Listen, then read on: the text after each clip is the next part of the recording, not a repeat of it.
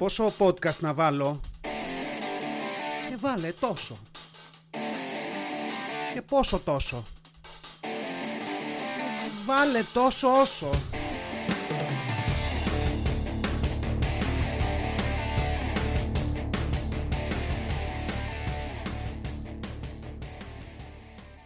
Γεια σας Γίνει, δεύτερο επεισόδιο τόσο όσο.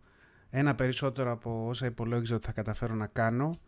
Ε, έχουμε ήδη λοιπόν επιτύχει το στόχο, κανένα άγχος. Ε, δεύτερο επεισόδιο, με λίγο βραχνή φωνή, ε, γιατί όλοι είναι άρρωστοι αυτές τις μέρες, εγώ γιατί να διαφέρω. Ε, είναι το δεύτερο επεισόδιο που το ηχογραφώ λίγο νωρίτερα από την δημοσίευσή του, αρκετά νωρίτερα βασικά, γιατί θέλω να κάνω μια κάβα επεισοδίων.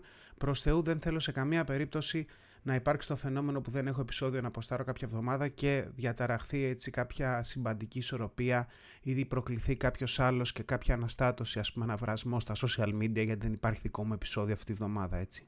Βέβαια γιατί δεν θέλω να έχω και το άγχος να τρέχω να προλάβω τα επεισόδια. Είπαμε τόσο όσο, δεν χρειάζονται άγχη, δεν χρειάζονται τέτοιες καταστάσεις. Ε, βρέχει, Αποφάσισε να χειμωνιάσει, χαιρόμαστε ε, γιατί είχε ζέστη και τι ωραία, τι καλά, άσε μωρέ, κρύα, πετρέλα και αυτά. Έχει πλάκα αυτό γιατί ξέρεις από τη μία έχεις την κλιματική αλλαγή που σου λέει ότι ξέρεις κάτι δεν πάει καλά, το έχετε διαλύσει το σύστημα και ας πούμε έχει ζέστη μέσα στο Δεκέμβρη και πάμε κατά διάολου, αλλά απ' την άλλη ανεβαίνει και το πετρέλαιο, οπότε κάπως ισορροπεί όλο αυτό. Δηλαδή δεν θα πάρουμε χαμπάρι σαν το βάτραχο μέσα στην κατσαρόλα με το βραστό νερό. Θα το πάρουμε χαμπάρι ότι μας βράζουν όταν θα είναι πολύ αργά για να κάνουμε κάτι γι' αυτό. Ξεκίνησα και εγώ λοιπόν τη μέρα μου ερχόμενος προς τα εδώ με ένα ωραίο το καφεδάκι από ένα καφέ της γειτονιάς εδώ που έχει ένας φίλος. Ε, και, και εκνευρίστηκα από το πρωί, κλασικά. Δηλαδή ξεκίνησα να πάω να πάρω τον καφέ μου. Δίπλα από το μαγαζί ε, του, του φίλου υπάρχει ένα παπουτσάδικο. Ξέρετε, αυτά τα παπουτσάδικα της γειτονιάς που απορείς γιατί υπάρχουν ακόμα. Ένα από αυτά τα ωραία παπουτσάδικα που δεν είναι κάτι, κάποια επιστήμη. Ε, νοικιάζεις ένα χώρο, ε, πετάς 10 stand μέσα τα οποία τα περισσότερα στα έχουν δώσει από τις εταιρείες των παντοφλών και των παπουτσιών κλπ. Βάζεις και πέντε κούτες, βάζεις πάνω τους παπούτσια, τιμές και είσαι έτοιμος. Ένα τέτοιο που έχει πλέον. Κάποτε είχε normal παπούτσια, μπορεί να έβρισκες και normal παπούτσια. Πλέον βρίσκεις μόνο κινέζικα ε, τύπου του 10 ευρώ παπούτσια, τα οποία σε καμία περίπτωση δεν τα ψωνίζεις. Και όμως αυτά τα μαγαζιά υπάρχουν ακόμα. Και γιατί υπάρχουν ακόμα, λοιπόν, σήμερα νομίζω έλυσα το μυστήριο. Αυτό το μαγαζί, το συγκεκριμένο και, και πολλά άλλα ακόμα που είναι σαν αυτό, συνεχίζουν να υπάρχουν και να υφίστανται για ένα πολύ συγκεκριμένο λόγο. Και αυτός ο συγκεκριμένος λόγος έχει να κάνει με το φιλότιμο. Έτσι. Αν προσέξει κανείς αυτά τα μαγαζιά, έτσι όπως τα πρόσεξα εγώ περνώντας σήμερα, θα δει πολύ ε, ξεκάθαρο ότι ανάμεσα στα παπούτσια πάντα, μα πάντα είναι αξεσουάρα αυτών των μαγαζιών, δεν υπάρχει μαγαζί χωρίς αυτό. Υπάρχουν κάποιες επιγραφές, κάποιες ταμπελίτσες, αρκετά μεγάλες θα έλεγα, με Times New Roman, 60 bold, ίσως και υπογραμμισμένο, το οποίο ενημερώνει τους πελάτες που κοιτάνε τη βιτρίνα απ' έξω ότι ε, γίνεται κάποια διάλυση τιμών, ε, γίνεται κάποιο τέλος εποχής, γίνεται ένας χαμός γενικά, υπάρχει ένα μεγάλο πρόβλημα και έτσι όλα τα παπούτσια είναι μισή τιμή ας πούμε. Δηλαδή εγώ πέρναγα σήμερα από αυτό και έλεγε ε, γόβες με 10 ευρώ. Δεν με έπιασε με τη γόβα για να είμαι ειλικρινής, έτσι, αλλά ε, όλα τα παπούτσια, παντόφλες, γόβες, αυτό είναι εποχιακό. Δηλαδή πηγαίνει ε, ανάλογα με την εποχή, υπάρχει προσφορά στο αντίστοιχο παπούτσι ή όταν τα πράγματα φτάσουν ας πούμε, στο μη περαιτέρω, ε, υπάρχουν τα πάντα 10 ευρώ. Είναι αυτό που λέει, η διάλυση όλα 10 ευρώ. Είναι λοιπόν αυτή η πατέντα που δεν ξέρω ποιος ποιος τιτάνας του λιανεμπορίου ε, το σκέφτηκε αυτό, όπου κάνεις αυτή την επίκληση στο συνέστημα. Δηλαδή πιάνεις τον, τον περαστικό από το γιακά, έτσι, σε μια αναλογία, αυτό θα ήταν να έβγαινε κάποιος από το μαγαζί και να σε πιάνε από το γιακά, κλαμμένος ας πούμε και τρελαμένος και να σου λέγε Σώσε με, πεθαίνω, διαλυόμαστε 10 ευρώ. Τι πάρεις, τώρα πάρε, πάρε ένα ζευγάρι γόβες 10 ευρώ, ας πούμε, κάπως έτσι. Ε, έχω κολλήσει με τις γόβες, δεν ξέρω γιατί. Α το αφήσουμε στην άκρη για τώρα. Ε, αυτά λοιπόν, τα, αυτή, αυτή η ιδέα είναι που κρατάει αυτά τα μαγαζιά ε, ανοιχτά. Και από την άλλη, απορώ με το εξής πράγμα. Δηλαδή, Εντάξει, αυτή η πατέντα λέει κάτι για τον ε, ιδιοκτήτη του καταστήματος. Έτσι, ότι είναι ένα λαμόγιο και μισό, ας πούμε, και έτσι μόνο μπορεί να το κρατήσει ανοιχτό, καταφεύγοντας σε αυτά τα τεχνάσματα ε, που, έχουν, που έχουν βρει για να μένουν ανοιχτοί και να πουλάνε κανένα παπούτσι. Λέω εγώ τώρα. Για εμάς, σαν αγοραστικό κοινό, αυτό τι λέει, δηλαδή ότι είμαστε σε μια κατάσταση σαν καταναλωτές που πρέπει να δούμε τον άλλον σε αυτή την υπέρτατη ανάγκη ε, για να, να πάμε και να αγοράσουμε παπούτσια. Παπούτσια βέβαια τα οποία δεν θα τα αγοράζαμε ποτέ. Δηλαδή υπάρχει καμία περίπτωση κατά την οποία εγώ θα δω ότι ξαφνικά όλα τα αθλητικά παπούτσια ε, Αξίξ και Αρμπίντα και δεν ξέρω εγώ τι άλλο έχουν 10 ευρώ και θα πω ρε εσύ δεν πάω να πάρω πέντε ζευγάρια να μου βρίσκονται. Δεν, δεν έχω καταλάβει δηλαδή πώς λειτουργεί και με εκνευρίζει γιατί είναι ανέντιμο. Τέτοια πράγματα με εκνευρίζουν στην καθημερινότητά μου. Δηλαδή αυτά που το βλέπεις και λες καλά ρε φίλε με περνάς για τελείως ηλίθιο. Και ναι σε περνάει για τελείως ηλίθιο. Είναι δηλαδή αυτά τα, τα, τα μπελάκια τα οποία πραγματικά δεν, από ένα σημείο και μετά είναι κοινό μυστικό. Δηλαδή έχουμε συμφωνήσει όλοι ότι το δεχόμαστε.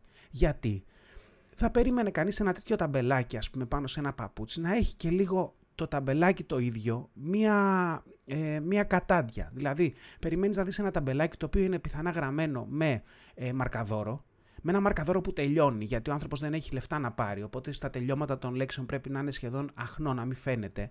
Πρέπει να είναι γραμμένο πάνω σε ε, ένα κουτί παπουτσιών, έτσι, που του είχε μείνει και σκίστηκε, δεν ξέρω εγώ τι, και το έκανε ταμπελάκι.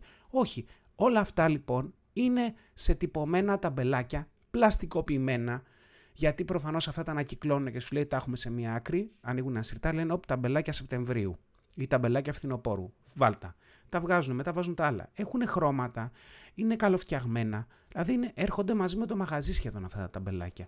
Και έχουμε αποφασίσει όλοι ότι αυτό είναι OK. Με μένα δεν είναι OK. Δεν το μπορώ αυτό το πράγμα. Δηλαδή αυτό το παπουτσάδικο. Έτσι, έχει ανοίξει 1,5 χρόνο. Είναι σχεδόν σαν ένας χρονοδιακόπτης. Δηλαδή, ανοίγει το παπουτσάδικο, Βάζουν έξω εγγένεια, χαμός, γλάστρες κλπ. Φίλοι γνωστοί, μουσικές, τι ωραία, τι καλά ανοίξαν παπουτσάδικο, εκπληκτική επαγγελματική επιχειρηματική κίνηση. Βάζουν και αυτά τα μπαλόνια απ' έξω που είναι φτιαγμένα έτσι, σαν, σαν μεγάλα κολλιέ, ας πούμε, με όλα τα χρώματα και τι ωραία, τι καλά, να κρέμονται και να τα παίρνει ο αέρας. Και με το που αυτό το μπαλόνι πέφτει, γιατί προφανώς απάνω και τα σκάνε, πέφτουν κάτω, γίνονται χάλια, πασαλίβονται, μια, είναι μια ιδέα με το που γίνεται αυτό, είναι το σημάδι για τον ιδιοκτήτη να βάλει αυτή την ταμπέλα. Δηλαδή, ο τύπος αυτός είναι ανοιχτός σε ένα μισή χρόνο. Έτσι, και από τον ένα χρόνο και από τους δύο μήνες, μάλλον, κλείνει. Και βέβαια, η μεγάλη λατρεία είναι αυτή που το πάνε ένα βήμα παραπέρα πάντα, έτσι. Γιατί; Ξεκινάνε αυτή την πατέντα. Έτσι. Κλείνω, χάνομαι, πεθαίνω, σβήνω, έχει έρθει εφορία, μου παίρνει τα βρακιά, δεν έχω τίποτα. Ελάτε, πάρτε γόβες με 10 ευρώ, ας πούμε. Βέβαια, με ένα μαγικό τρόπο όλα αυτά συμβαίνουν πάντα Δεκέμβρη. Δηλαδή, σου βάζει και το deadline, σου βάζει και δουλειά. Σου λέει, έλα να τα ψωνίσει μέχρι τέλος Δεκέμβρη, μετά κλείνω. Και βέβαια, πας εσύ, έτσι, πας εσύ 7, 8, 10 Γενάρη και αυτός είναι πάλι εκεί. Και συνεχίζεις σαν να μην συνέβη τίποτα. Δηλαδή, περνάς απ' έξω, κοιτάς μια απορία τη βιτρίνα, μπορεί να κοιτάς και τον ίδιο μέσα και σε κοιτάς μια φάση και, και τι έγινε. Και βέβαια αυτός που για μένα παίρνει το βραβείο είναι αυτός που όντως το κλείνει το μαγαζί.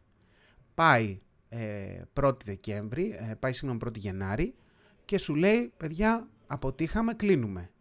Δεν το κλείνει όμως πραγματικά. Τι κάνει; Κλείνει το μαγαζί, αλλάζει διάκοσμο, αλλάζει λίγο διακόσμηση, βάζει κάποια άλλα χρώματα, μπορεί να αλλάζει και ταμπέλα, μπορεί να αλλάζει και όνομα και παίζει μπαλίτσα ξανά εγγένεια εκεί μέσα Γενάρη πάλι εγγένεια, πάλι μουσικές, χαμός, DJ, γλάστρες, ε, μπαλόνια, ανοίξαμε, σας περιμένουμε.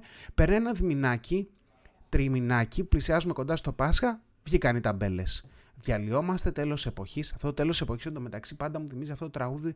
Πήγαν του Λάθος εποχή του Γαϊτάνου. Ποιος, ε, ε, δηλαδή μου κάνει αυτό το συνειρμό έτσι. Και και συνεχίζει και το κάνουν αυτό χρόνο με το χρόνο. Ο ίδιος άνθρωπος, το ίδιο μαγαζί, άνοιξε, κλείσε, άνοιξε, κλείσε. Πεθαίνουμε, χάνομαστε. Ελάτε να, ελάτε να τα δώσουμε, να φύγουν από πάνω μας κλπ. κλπ.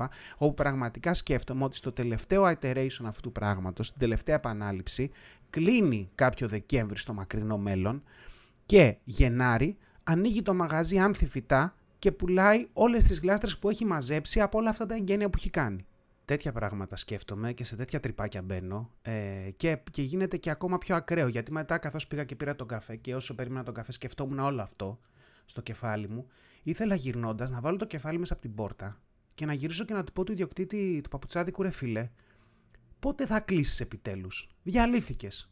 Δεν έχεις τίποτα. Τα πουλάς πουλάς τις γόβες 10 ευρώ. Πότε θα κλείσεις; Δηλαδή, θα, για πόσο ακόμα θα μας κοροϊδεύεις; Και βέβαια, αν το έκανα ποτέ αυτό, ξέρω ότι ο άνθρωπος θα με κοίταγε λες και είμαι, έχω φύγει από κάνα τρελάδικο, ας πούμε, από κάνα φρενοκομείο, αλλά δεν πειράζει, δεν πειράζει γιατί αυτός βαθιά μέσα του ε, θα καταλάβαινε τι εννοώ και τι λέω. Και αυτό θα μου ήταν αρκετό. Μόνο αυτό. Τέλος πάντων, γενικά έτσι, έτσι περνάω την κάθε μου μέρα και με τέτοια πράγματα εκνευρίζομαι. Δεν, ε, δεν τελειώνουν ποτέ οι πηγές εκνευρισμού. Τις προάλλες πάλι είχα βγει μια βόλτα στη γειτονιά και εκνευριζόμουν με κάτι άλλο. Ε, εμείς μπροστά από το σπίτι έχουμε ένα ψιλοπαρκάκι, ένα λίγο μεγάλο διάζωμα ας πούμε στο δρόμο, το οποίο έχει κάποιες νερατζιές, κάτι δεντράκια εκεί ωραία και καλά.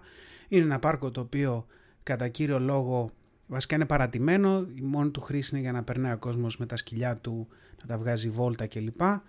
Ε, και τις προάλλες έτσι όπως κατέβηκα εντοπίζω στο, στη μέση από το παρκάκι, ακουμπισμένο όμορφα πάνω σε, ένα, σε μια νερατζιά, ένα μπαουλοντίβανο. Ένα μπαουλοντίβανο τώρα εκεί πάνω άρχισα να σκέφτομαι και αν το λέμε μπαουλοντίβανο ή μπάουλο και δεν ξέρω αν έχει κάποιο κριτήριο που έχει να κάνει με το ότι έχει πιο πολύ χώρο για αποθήκευση οπότε γίνεται μπαουλοντίβανο ή αν είναι μεγαλύτερη η επιφάνεια του κρεβατιού οπότε γίνεται Ντιβάνο Μπάουλο, δεν ξέρω ε, αν υπάρχει κάποια γνώση σε αυτό, σχόλια κλπ. Μπορείτε να συνεισφέρετε, ευχαρίστως. Αλλά τέλος πάντων το είδα εκεί και λέω, κοίτα να δεις τι ωραία που τα έχουμε αποφασίσει όλα. Δηλαδή, πάει κάποιος έτσι και αγοράζει ένα καναπέ και μπράβο του. Και μένει με ένα μπαουλοντίβανο, μπάουλο, το οποίο δεν έχει τι να το κάνει. Και έχει αποφασίσει, έχουμε αποφασίσει σαν κοινωνία, θα έλεγα, ότι είναι ok κάποιος να το βγάλει αυτό από το σπίτι του, και όχι να το βγάλει έξω από το σπίτι του και να πάρει ίσως μια αρμοδία υπηρεσία τηλέφωνο να έρθει να το πετάξει, να πάρει ένα παλιατζί να το, να το μαζέψει. Όχι. Το πάει τόσο μακριά από το σπίτι όσο χρειάζεται ώστε να μην είναι πια δικό του πρόβλημα. Αυτό έχουμε αποφασίσει σαν κοινωνία. Και έχει οριστεί με αυτόν τον τρόπο ένα έξω. Έτσι δηλαδή, από τη στιγμή που βγάλω κάτι από το σπίτι μου και το αφήσω έξω, πάβει να είναι πρόβλημά μου. 200 μέτρα από το σπίτι, 300 μέτρα. Δεν έχει σημασία. Παίρνω ένα φύλλο ένα βράδυ, παίρνω ό,τι σαβούρα έχω μέσα στο σπίτι που θέλω να την ξεφορτωθώ και τη βγάζω και την αφήνω λίγο παραπέρα. Και έτσι έχουμε γεμίσει σκουπίδια. Έχουμε η πόλη γίνει ένα τεράστιο σκουπιδαριό. Και η αλήθεια είναι ότι αυτά τα προβλήματα δεν υπήρχαν σε μικρότερες κοινωνίες. Αν υποθέσουμε δηλαδή ότι ζεις σε ένα χωριό και έχεις δεις μια τέτοια κατάσταση, ένα μπαουλοντίβαν, ας πούμε, αδέσποτο, σε παρατημένο σε κοινή θέα, επειδή όλοι γνωρίζονται μεταξύ τους, κάποια στιγμή κάποιος θα πει «Ε, Μα κάτσε, αυτό είναι το μπαλοντίβανο της Τασίας, ας πούμε. Είχα πάει στο σπίτι της και το θυμάμαι ότι είναι δικό της. Και θα πήγαινε να την πιάσει και θα της έλεγε Τασία, το βγάλεις αυτό μέσα στη μέση του δρόμου, ας πούμε, και δεν κανόνισε κάποιον να το πάρει. Αλλά στην πόλη δεν έχουμε τέτοια πράγματα. Όχι, ο καθένας βγάζει το σκουπιδαριό του και το παρατάει έξω από το σπίτι του στην ουσία. Έξω από το σπίτι κάποιου άλλου βασικά, για να είμαστε πιο ακριβείς. Έτσι, και έτσι με αυτόν τον τρόπο, πολύ ωραία, έχουμε και εμείς στον Παουλοντίβανο ε, έχει γίνει ένα κομμάτι του αστικού τοπίου.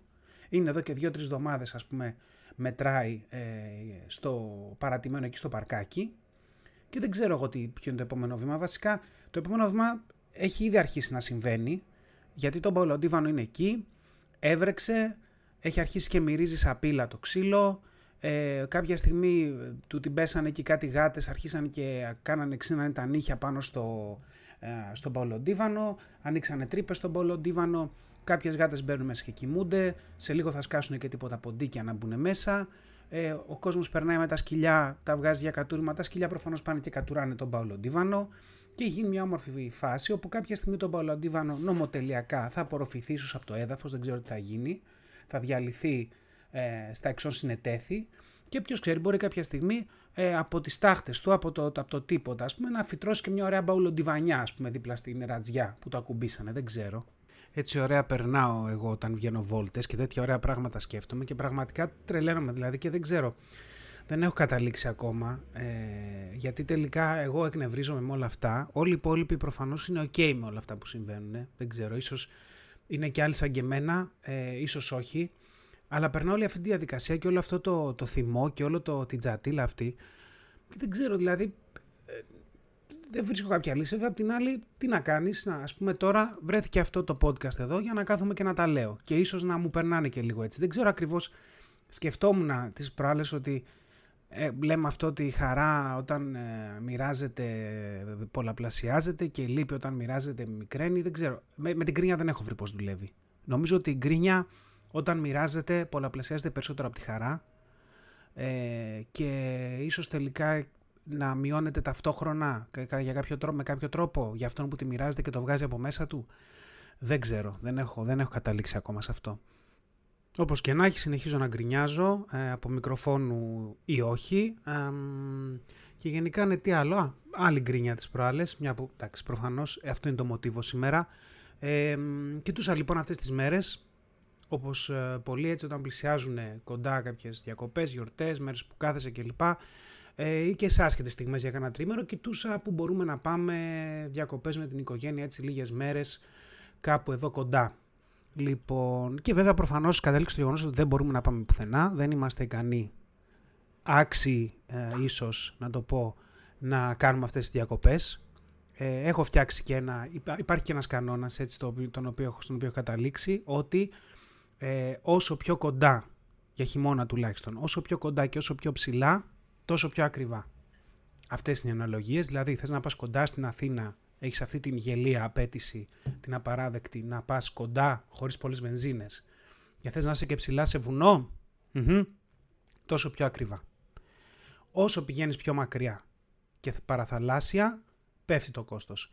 Αυτό είναι, αυτή είναι η γραφική παράσταση. Δεν έχω βρει πουθενά να κουμπώνουμε σαν οικογένεια σε κανένα σημείο της γραφικής παράστασης. Καμία ισορροπία δεν έχει επέλθει. Δεν έχω καταφέρει να βρω τίποτα, γιατί προφανώς δεν είμαστε άξιοι. Οι τιμές είναι στο Θεό. Ε, δηλαδή μπορεί να θες να δώσεις 200 ευρώ ας πούμε το δωμάτιο τη βραδιά, 150, να θες δηλαδή ε, με πολύ ε, normal καταστάσεις να πληρώσεις ένα μεγάλο ποσοστό του μισθού σου για να φύγεις δύο μέρες Οπότε η φάση είναι ότι αδιέξοδη τελείως και νομίζω ότι αυτές είναι οι διακοπές μας τελικά. Δηλαδή έχω καταλήξει στο ότι κάθε χρόνο αυτό είναι το, το habit μου, η συνήθειά μου. Δηλαδή κάπου εκεί, δεν ξέρω, τον Νοέμβρη, τον Οκτώβρη που μου φωτάει, γιατί είναι κάποιοι που κλείνουν από το καλοκαίρι για Χριστούγεννα. Υπάρχει και αυτή η κατηγορία ανθρώπων. Μπράβο τους, συγχαρητήρια πολλά, δεν μπορώ. Ε, κάπου εκεί λοιπόν, Οκτώβρη-Νοέμβρη, ψάχνω για να πάμε διακοπές. Δεν πηγαίνουμε ποτέ καταλήγουμε σε λύσεις γνωστών φίλων, οικογένειας κλπ. Και δεν πηγαίνουμε ποτέ και αυτό είναι το πράγμα μου. Δηλαδή αυτό κάνω εγώ κάθε χρόνο, την ίδια άγωνη, άκαρπη προσπάθεια να βρω ε, κάπου για να πάμε. Και πραγματικά, δεν ξέρω δηλαδή, έχω, έχω πολλά προβλήματα και έχω και νεύρα πάλι με, με όλους αυτούς που ανοικιάζουν αυτά τα σπίτια. Όχι αυτούς, ενώ τους, τους ιδιοκτήτες, έτσι. Δηλαδή, μιλάμε για μια κατάσταση σε αυτή τη ρημάδα τη χώρα, όπου τα περισσότερα ενοικιαζόμενα είναι κάτι τρόγλες ή τέλος πάντων κάτι σπίτια τα οποία είναι είτε τίγκα στα σουηδικά επιπλά.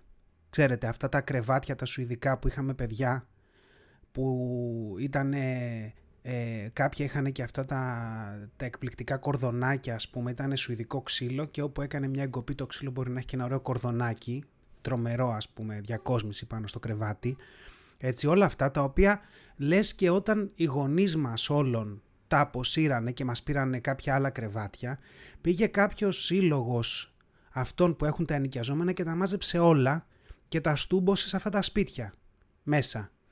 Έτσι, βέβαια, εντάξει, υπάρχει πιο απλοϊκή εξήγηση. Υπάρχει απλοϊκή εξήγηση ότι αυτά όλα τα δωμάτια τα στήσαν το 80 και από τότε, σαν γνήσιοι επιχειρηματίες, δεν έχουν επενδύσει ούτε μισό ευρώ στην επιχείρησή τους, αλλά έχουν κρατήσει τα ίδια κρεβάτια, γιατί OK, okay, ένας σκελετός είναι που μια χαρά αντέχει, λέμε τώρα δεν αντέχει, αλλά OK, okay, και ίσως να έχουν αλλάξει στρώμα. Ίσως να έχουν αλλάξει στρώμα.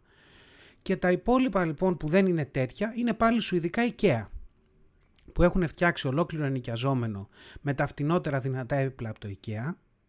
OK, okay, decent το ακούω, είναι τουλάχιστον καινούρια και τον νοικιάζουν λες και έχουν επιπλώσει ψωνίζοντας μόνο από επώνυμους σχεδιαστές και δεν ξέρω εγώ τι άλλο. Αυτή είναι η φάση με τα ενοικιαζόμενα. Είναι η φάση ότι είμαστε ακόμα σε οθόνες τηλεοράσεις CRT που κρεμιούνται από μία βάση στον τοίχο δεμένες με έναν ημάντα και χάσκουν έτοιμες να πέσουν στο κεφάλι σου άμα κοιμάσαι στο κρεβάτι από κάτω. Είμαστε στα παλιά μπάνια που μπορεί να έχουν το, το ωραίο πλακάκι αυτό το 80s, το vintage ε, με τα λουλουδάκια και όλα αυτά. Είμαστε σε ερκοντήσια έτσι τα οποία δεν δουλεύουν καν ή που δεν έχουν μπαταρίες στα τηλεκοντρόλ επίτηδες και μετά «Α, τελικά δεν ήταν ότι λείπαν οι μπαταρίες, απλά έχει χαλάσει, δεν πειράζει, μείνετε εδώ πέρα να βράσετε το καλοκαίρι». Είμαστε σε αυτές τις φάσεις, δηλαδή είναι και ο κλάδος εκπληκτικός. Ο κλάδος αυτός καθεαυτός και οι επαγγελματίες του τουρισμού και της φιλοξενίας είναι εκπληκτικοί. Όπου και να το πιάσεις, όπου και να το αφήσεις, είναι, είναι μια καταστροφή όλο μαζί αυτό.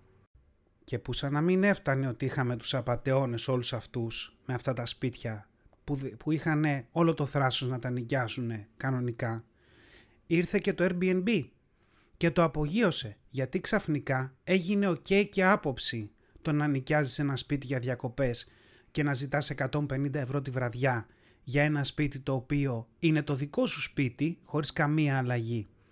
Δηλαδή το ρημάδι που έχεις για να πηγαίνεις διακοπές που στο έχουν αφήσει οι παππούδες που είναι ok για σένα και το ανέχεσαι γιατί μια χαρά, τι έκανες, το καθάρισες, δεν έκανες τίποτα άλλο, κανένα upgrade και το βάζεις για ενίκιο. Και το βάζεις για ενίκιο στο Airbnb, λες και κάναμε όλοι μαζί μια σύμβαση και είπαμε πού να πάμε να νοικιάσουμε φτηνότερα σαν κακομύριδες τα σπίτια του κόσμου που δεν τα έχει περιποιηθεί καθόλου, ας τα βάλουμε όλα μαζί εδώ να τα διαλέγουμε, έτσι. Και είναι όλα αυτά τα σπίτια που το μόνο ενδιαφέρον το οποίο έχουν για μένα είναι να πάω και να τα νοικιάσω για να μείνω, απλά για να ψαχουλέψω τις αναμνήσεις και τα πράγματα της οικογένειας. Δηλαδή άσε με εκεί μέσα δύο μέρες σε ένα σπίτι γεμάτο άλμπουμ, οικογενειακά, βιβλία, να, πάθω, να, να πηγαίνω να τα ανοίγω, μήπως έχει κανένα πεντά ευρώ, μέσα κάνα δεκά ευρώ, μήπως έχει κρύψει κανένας κάνα δεκαχίλιαρο, το πάλε ποτέ και το βρω εγώ. Κάνα σημείο, ποιος ξέρει, οτιδήποτε. Τίποτα απαγορευμένες φωτογραφίες των γονιών που τις είχαν τραβήξει τα νιάτα τους και τις παρατήσαν σε ένα βιβλίο, να τις βρουν τα παιδιά και να πάω να βρω εγώ τώρα τους γονείς ε, τσίτσιδους, ας πούμε, πάνω στον καναπέ να ζουν την ιστορία τους το 80. Δεν ξέρω, αλλά μόνο, αυτό, μόνο αυτό το ενδιαφέρον έχει για μένα. Κανένα άλλο. Και αυτό που έχω αναπτύξει τώρα σαν σύστημα τελικά για να τα λύσω όλα αυτά είναι το εξής απλό. Χειμώνας. Πηγαίνουμε οικογενειακά για διακοπές κοντά στη θάλασσα. Καλοκαίρι. Τρέχουμε στα βουνά. Παράδειγμα, πρόσφατα, πριν κάνα χρόνο, θέλαμε να πάμε κάπου, μπήκα στα σως, στα κλασικά, Τρίκαλα Κορινθίας, ε, δεν ξέρω εγώ, Περτούλια, μετά από εδώ, από εκεί, τίποτα. Όλα στο Θεό πάω και βρίσκω ένα ωραιότατο ενοικιαζόμενο ε, προς, ε, που, που ήταν ξυλόκαστρο, προς ξυλόκαστρο, προς τα εκεί. Κοντά στη θάλασσα, ε, εκτός της σεζόν, Φλεβάρης, κάτι τέτοιο. Ε, η ιδιοκτήτρια έψαχνε να τον νοικιάσει, δεν έβρισκε. Enters me, έτσι, πηγαίνουμε το πιάνουμε, 70 τετραγωνικά. Ένα πολύ normal κόστος, λιγότερο από 100 ευρώ την ημέρα, ολόκληρο σπίτι. Πήγαμε, περάσαμε μια χαρά. Πήγαμε, φάγαμε σε ψαροταβέρνα μες στο καταχείμωνο, μια χαρά, no prob, ε, ωραιότατα. Δεν είχε άλλη θέρμανση παρά μόνο air condition. Έκαιγα ε, το air condition όλη μέρα για να καταφέρω να ζεστάνω το σπίτι και η γυναίκα μας είπε δεν έχει κανένα θέμα, θα έχει όταν της έρθει το ρεύμα, αλλά OK, okay, το λες και θεία δίκη αυτό. Πήραμε το αμάξι μας, πήγαμε σε όλα τα κοντινά εκεί στα βουνά, κάναμε τις βόλτες μας, μια χαρά, όλα καλά, με μια πολύ λογική τιμή.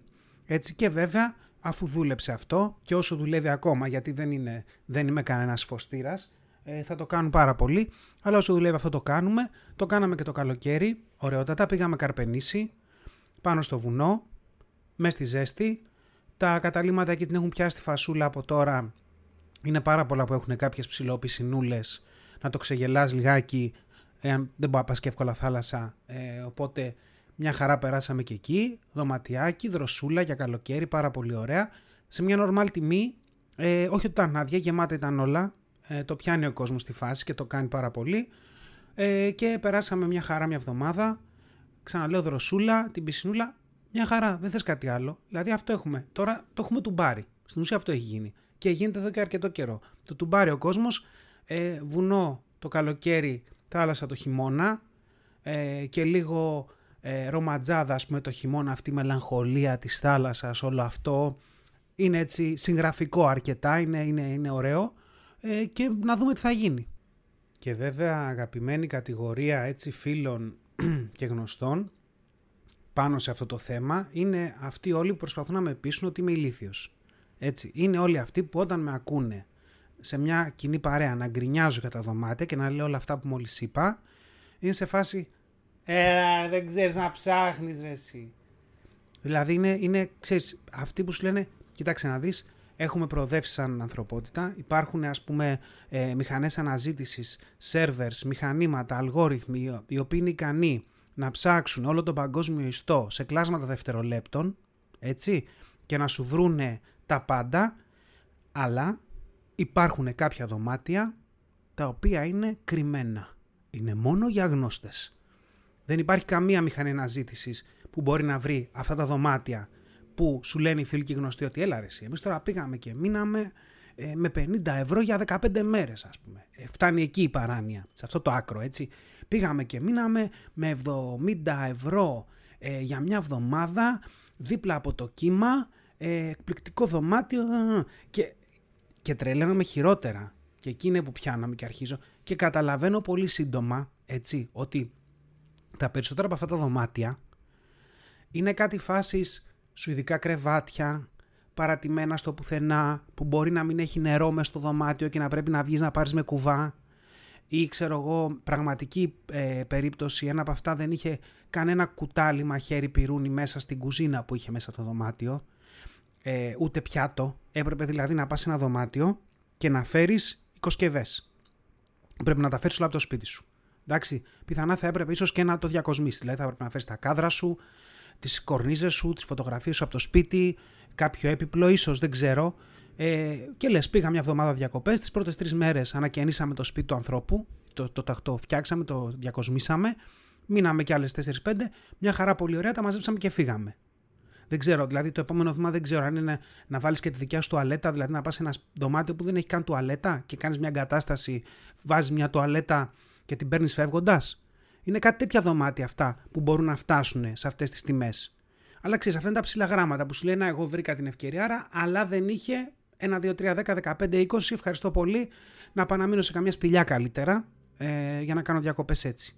Και έτσι, για αυτή την κατηγορία των φίλων μου, εγώ θα είμαι πάντα ο ηλίθιος που δεν μπορεί να βρει αυτά τα δωμάτια, έτσι, τα οποία αυτά δωμάτια είναι, δεν ξέρω τι είναι, είναι το τρίγωνο των βερμούδων των ε, δωματίων δεν, υπάρχουν, δεν υπάρχει καμία καταχώρηση για αυτά. Για πολύ συγκεκριμένους λόγους, έτσι. Δεν υπάρχει καμία καταχώρηση που τους καταλαβαίνεις συνήθως αφού κάνεις το λάθος και πεις: Οκ, ας κλείσω ένα τέτοιο δωμάτιο, γιατί είναι χάλια και δεν είναι για κανέναν.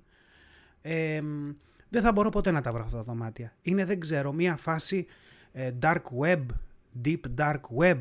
Είναι μαζί με τα ναρκωτικά, τα όπλα και τις πουτάνες είναι και αυτά τα δωμάτια. Κάτι τέτοιο παίζει. Και δεν μπορείς να τα βρεις ποτέ τα ξέρουν μόνο λίγοι φίλοι σου, πάνε από στόμα σε στόμα, παίρνεις, δεν ξέρω εγώ, σε κάποιο νούμερο περίεργο με τρία ψηφία, στο οποίο πρέπει να πεις δύο συνθηματικά και να κρόξεις τρεις φορές για να σου απαντήσει μια φωνή από την άλλη μεριά και να σου κλείσει το δωμάτιο. Είναι μια τέτοια φάση. Τέλος πάντων. Αυτά και με τις διακοπές. Νομίζω θα το λήξουμε εδώ. Πρέπει να φύγαμε από το χρόνο. Δεν πειράζει. Τόσο, τόσο όσο. Δεν το κόβω. Το αφήνω εκεί που είναι. Ε, να είστε καλά, να περνάτε καλά και θα τα πούμε την επόμενη φορά. Φιλιά! Ήταν ένα podcast τόσο όσο. Μέχρι να τα ξαναπούμε, να γκρινιάζετε λιγότερο, να γελάτε περισσότερο και να περνάτε όμορφα. Πάρτε φροντίδα